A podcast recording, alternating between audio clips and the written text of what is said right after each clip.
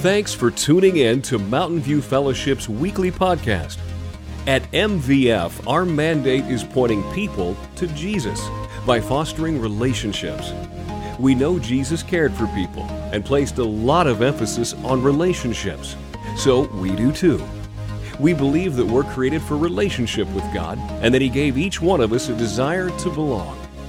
If you'd like more information about MVF, connect with us at mvfcolorado.com. Now, stay tuned for this week's message. Then Peter came to him and asked him, being Jesus, uh, Lord, how often should I forgive someone who sins against me? Seven times? Oh, no, not seven, Jesus replied, but 70 times seven. Therefore, the kingdom of heaven can be compared to a king who decided to bring his accounts up to date with servants who had borrowed money from him. In the process, one of his debtors was brought in who owed him millions of dollars. He couldn't pay, so his master ordered that he be sold, along with his wife, his children, and everything he owned to pay the debt. But the man fell down before his master and begged, Please be patient with me, and I will pay it all. Then his master was filled with pity for him, and he was released him and forgave his debt. But when the man left the king, he went to a fellow servant who owed him a few thousand dollars. He grabbed him by the neck and demanded instant payment. His fellow servant fell down before him and begged for a little more time. Be patient with me, and I will pay it, he pleaded. But his creditor wouldn't wait. He had the man arrested and put in prison until the debt could be paid in full. When some of the other servants saw this, they were very upset. They went to the king and told him everything that had happened. Then the king called to the man he had forgiven and said, You evil servant, I forgave you that tremendous debt, but you, when you plead with me, shouldn't you have mercy on your fellow servant, just as I had mercy on you? Then the angry king sent the man to prison to be tortured until he had paid his entire debt. That's what my heavenly Father will do to you if you refuse to forgive your brothers and sisters from your heart.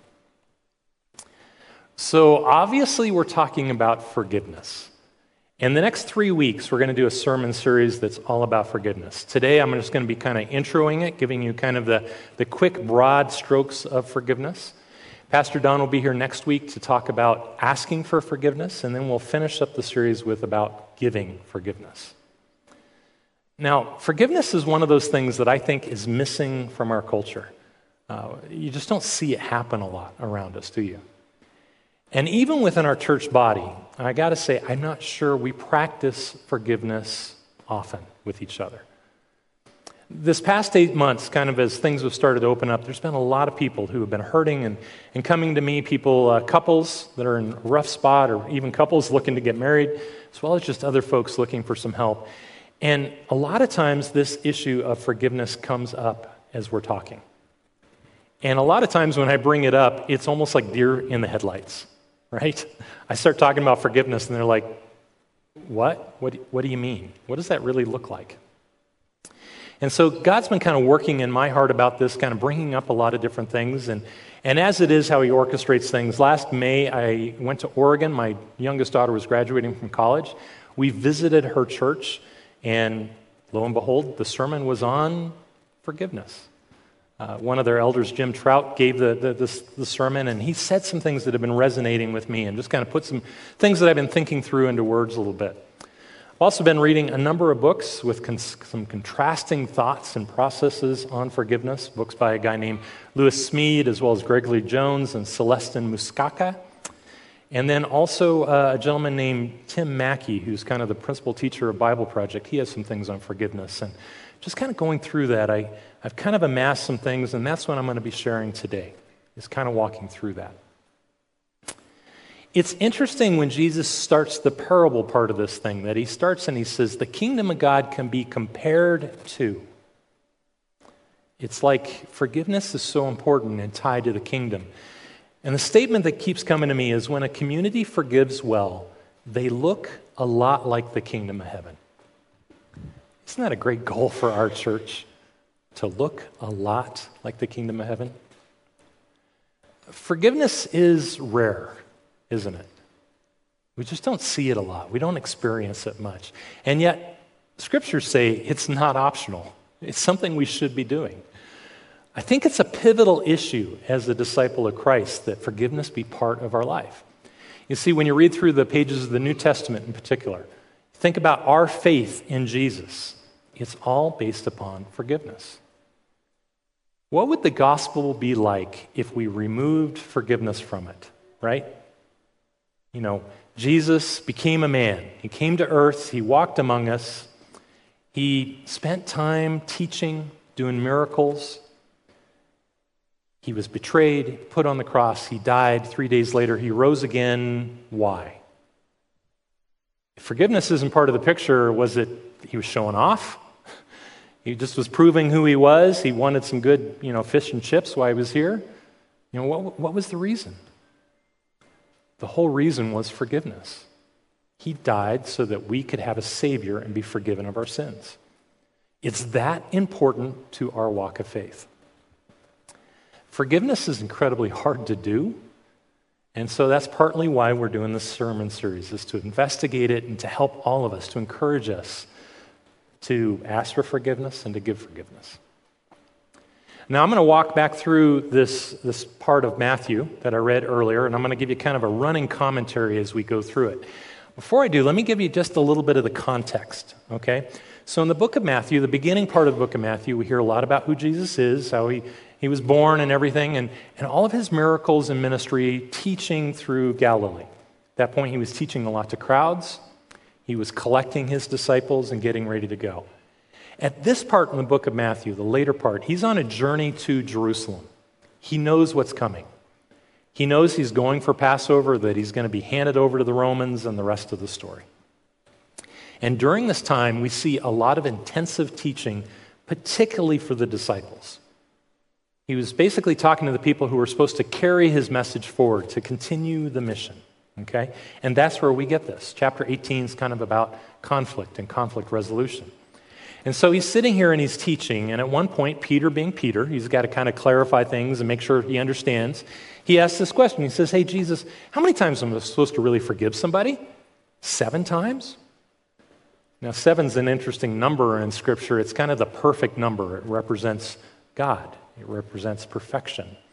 So I think Peter, he's either trying to look good or he's just maybe trying to apply something and say, hey, seven times? Because that probably sounds like a lot, right? And Jesus says, no, not seven. And of course, the disciples at that point are going, he's only going to say two or three, right?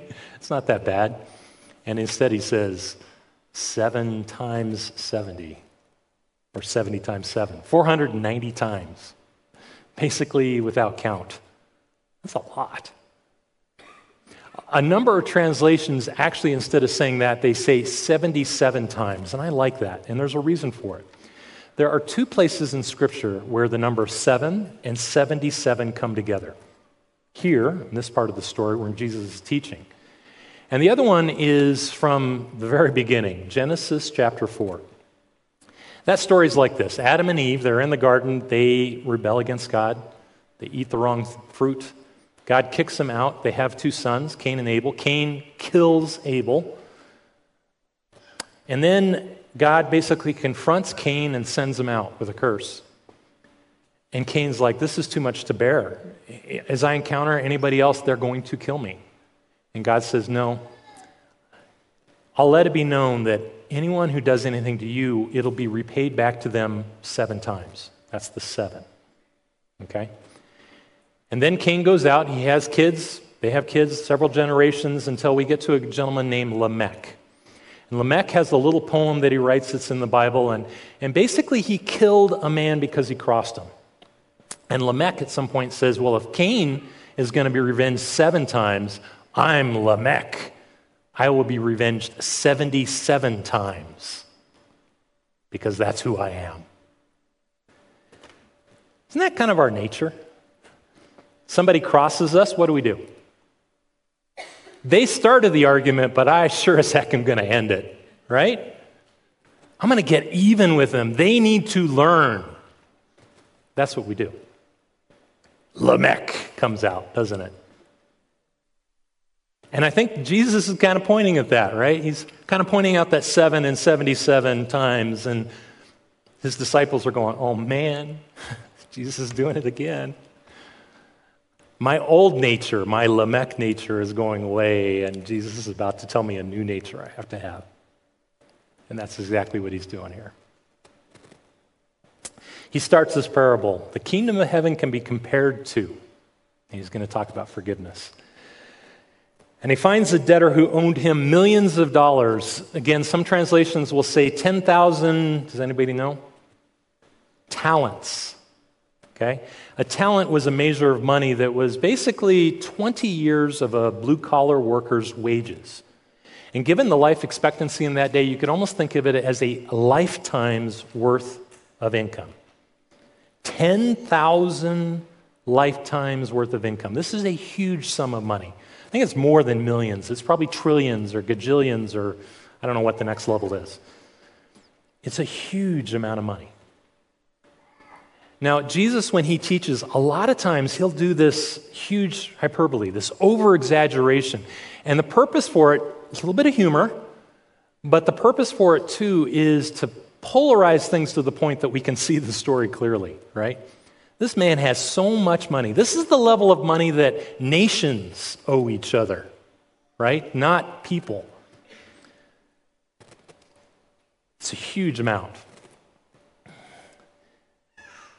So the king orders that this man be sold his wife, his children, everything he owns. It was a common cultural practice back then. It's called indentured servitude. Um, basically, it was a practice that if you owed a ton of money, you would sell yourself essentially into slavery. Um, who you sold yourself to, they owed you room and board, they had to take care of you. But anything that you did, your labor, your work, was to pay the debt. Okay?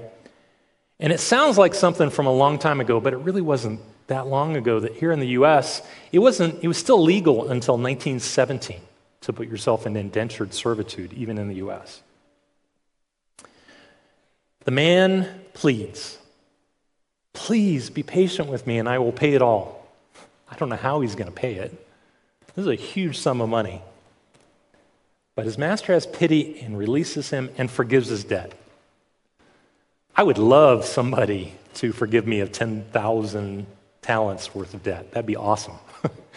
Just doesn't happen. What does the man do? He leaves and immediately comes across somebody else who owes him money.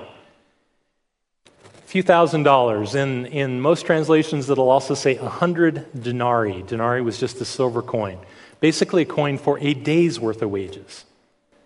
So he was just forgiven of 10,000 lifetimes of wages, and he's mad at somebody who owes him three months' worth. See the difference? Huge, huge difference between them. Again, Jesus is exaggerating so that we get the idea. And the servant doesn't just demand payment, he chokes the man and demands payment. Lamech comes out for a few moments, right? he chokes him. The man pleads, Be patient with me and I'll pay it. The exact same words. But what does the servant do? He couldn't wait. He has the man arrested and put in prison until the debt could be paid. He puts him in prison. Can you earn money in prison? Thank you. You're right, you can't. So basically, he puts him in a place that his debt can never be forgiven. Don't we do that with people who have wronged us? If we don't forgive them, a lot of times we put them in a place that there's no way they can ever dig themselves out of the hole. We're never willing to hear it.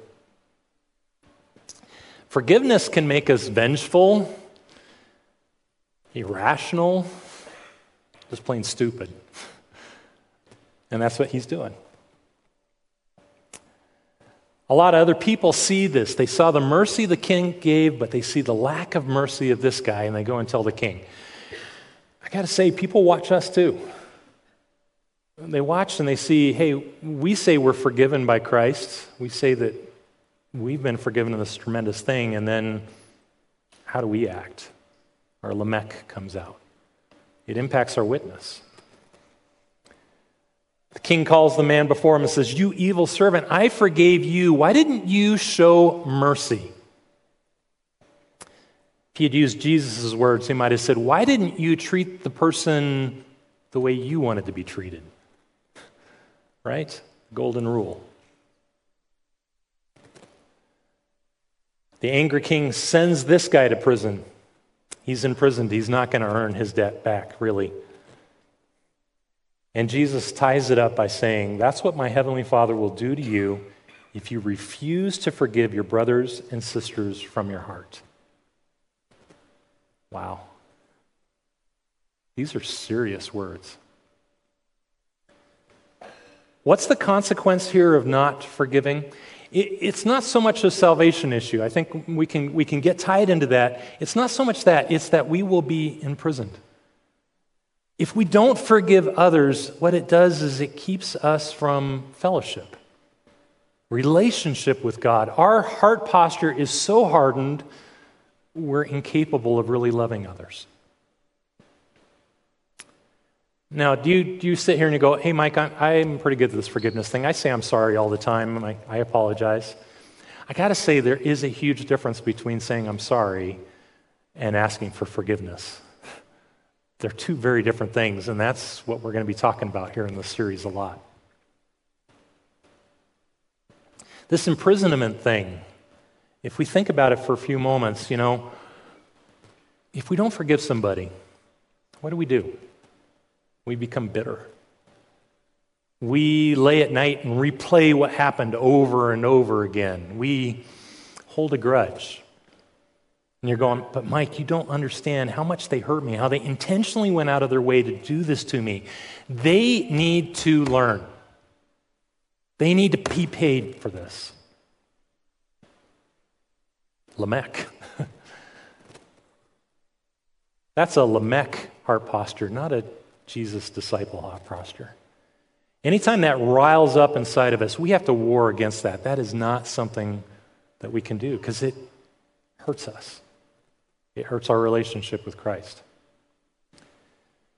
Now, this passage sometimes is also misunderstood, maybe going the other way, or sometimes people will take it and say, Jesus gives this huge number. I'm just supposed to always forgive. No matter what happens, I'm just going to forgive. Just openly forgive, forgive, forgive, forgive, forgive. I'm going to be a doormat. I'm just going to let everybody walk over me. That's not actually what Jesus is saying here at all. When we read scripture, it's important to know the background context. It's also good to know what's called the literary context, and that's taking a passage and looking what's around it in scripture. The rest of chapter 18 is all about conflict resolution. And just a few passages before what I read is some really important things. Jesus tells us what to do when somebody hurts us, and it's not forgive initially. In Matthew 18, 15 to 17, he starts out and he says, Okay, somebody sins against you. Somebody does something that hurts you. What are you supposed to do? Go talk to them. Wow. That's surprising, right? How often do we do that? What do we tend to do instead? Sit on the side, grumble, go talk to others. Man, would you believe that this guy did this to me? We gossip. We don't go often and talk to the person directly. Uh, the mandate of our church that's on the wall is to point Jesus or point people to Jesus by fostering relationship. And forgiveness is a huge part of, of that. You see, we are all broken.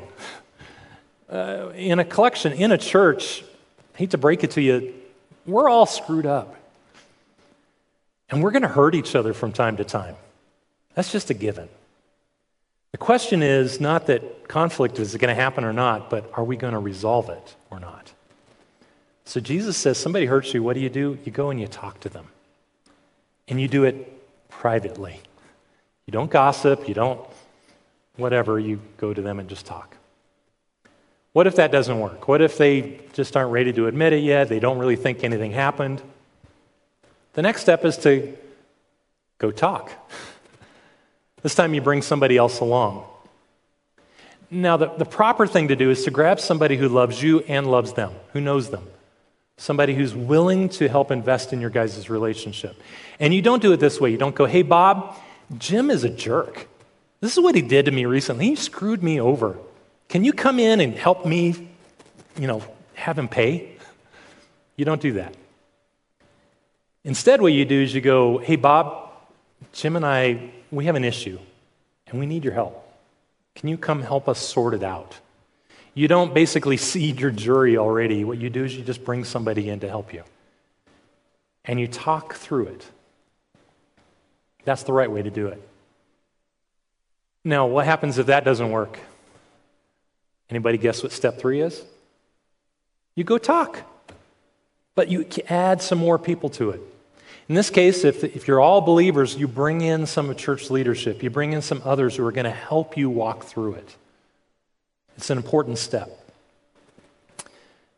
You notice along the way, we're trying to reconcile. We're trying to bring up our issues in a good way that can actually cover things. Romans 12, 18 says that we are to do all that we can to live in peace with everyone. So you bring some other people together and it still doesn't work. They're still not ready to admit that there was a problem. What do you do then? Jesus said, treat that person as a pagan or a corrupt tax collector. Sometimes we read that and we go, okay, we can just push them out. They're just gone. How did Jesus treat tax collectors? He loved them. He still ate with them, he still spent time with them, but he knew they weren't Christians. He didn't treat them as Christians. He didn't expect them to act like Christians. He expected them to act like people who didn't know, to have Lamech. So he helped teach them, prayed for them, loved on them. And that's what we're supposed to do. So if somebody still isn't there, you still are called to love them. Now, it doesn't mean your relationship is back to normal. I've had some pretty painful times in my life where I've had friends that we went through some things, we resolved it, but re- our relationship just never was the same again.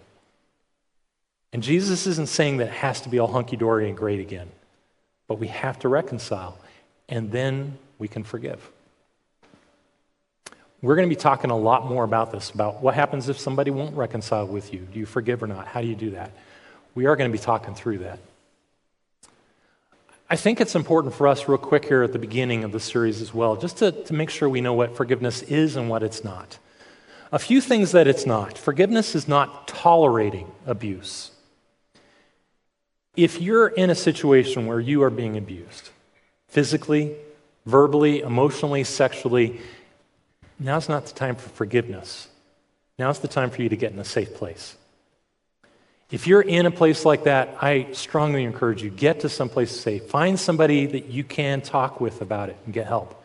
Um, the pastors here at the church, we would love to help you with that. So if you need help with something, please reach out to us. There may be a time for forgiveness down the road, definitely, but first, don't tolerate abuse. Get help. The second thing is Forgiveness is not just excusing somebody else's behavior. We still need to resolve the conflict. We still need to try to hold them accountable best we can. It's not just letting everything go. And it's not ignoring. We may need to pick our battles.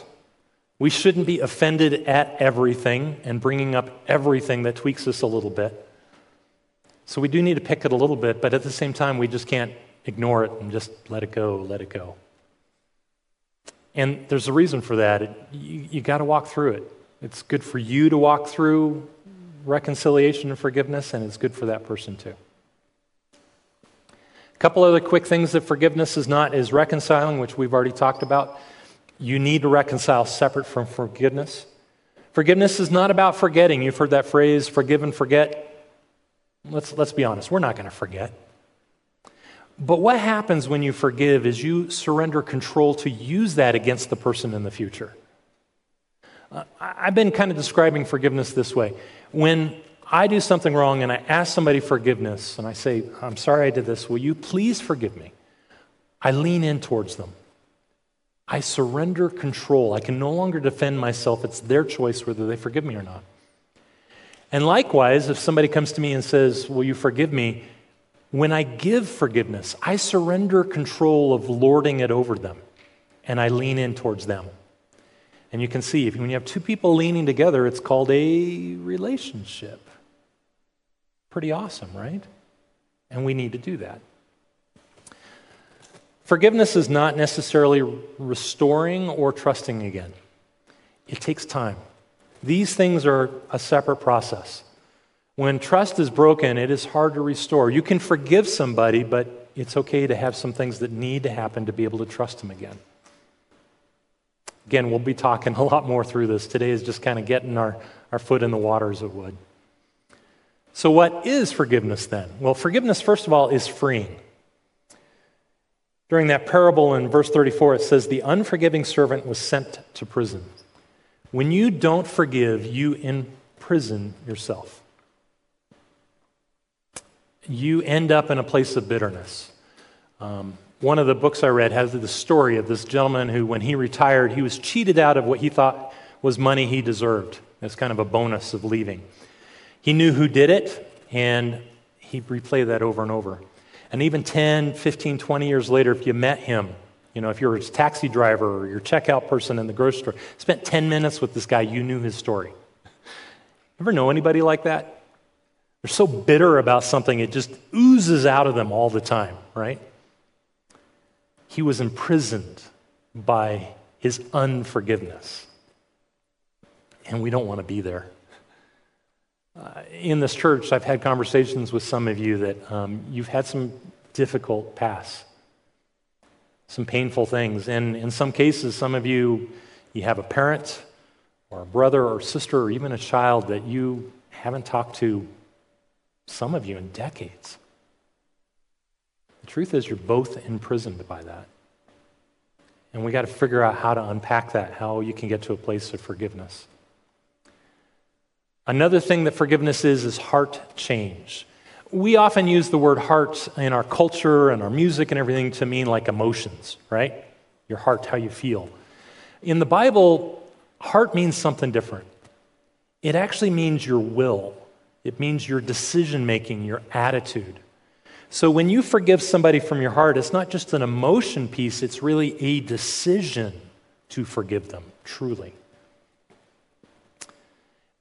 you start to look at them as human again.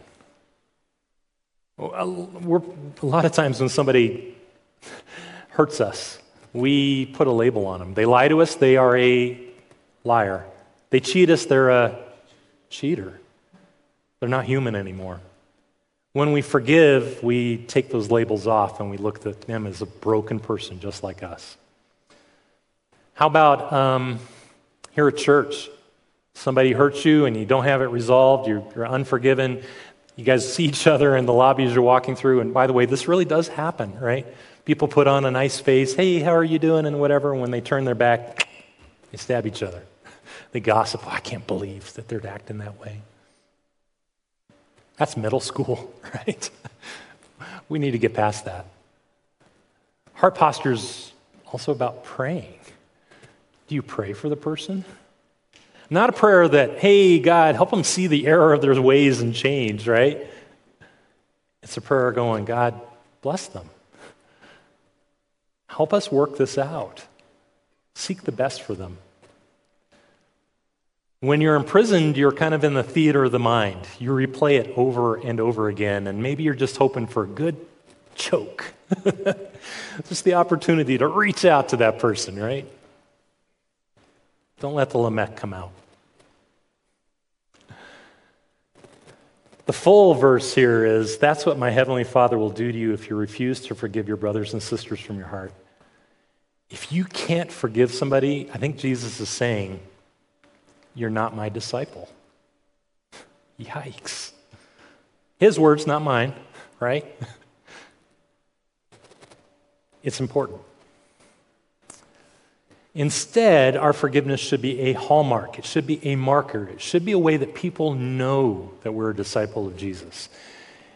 Jesus told us this in John 13 35. Your love for one another will prove to the world that you are my disciples. It's a new nature, it's a new way of us reacting and thinking to forgive. And it looks a lot like the kingdom, doesn't it?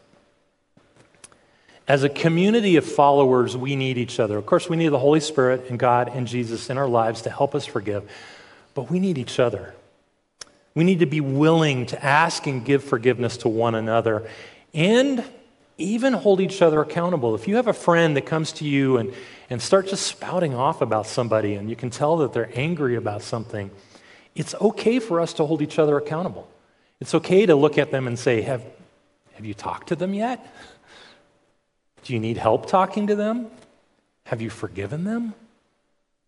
We need that accountability because we need to become a community that practices forgiveness well so that we can show the unbelieving world around us what the kingdom of God looks like.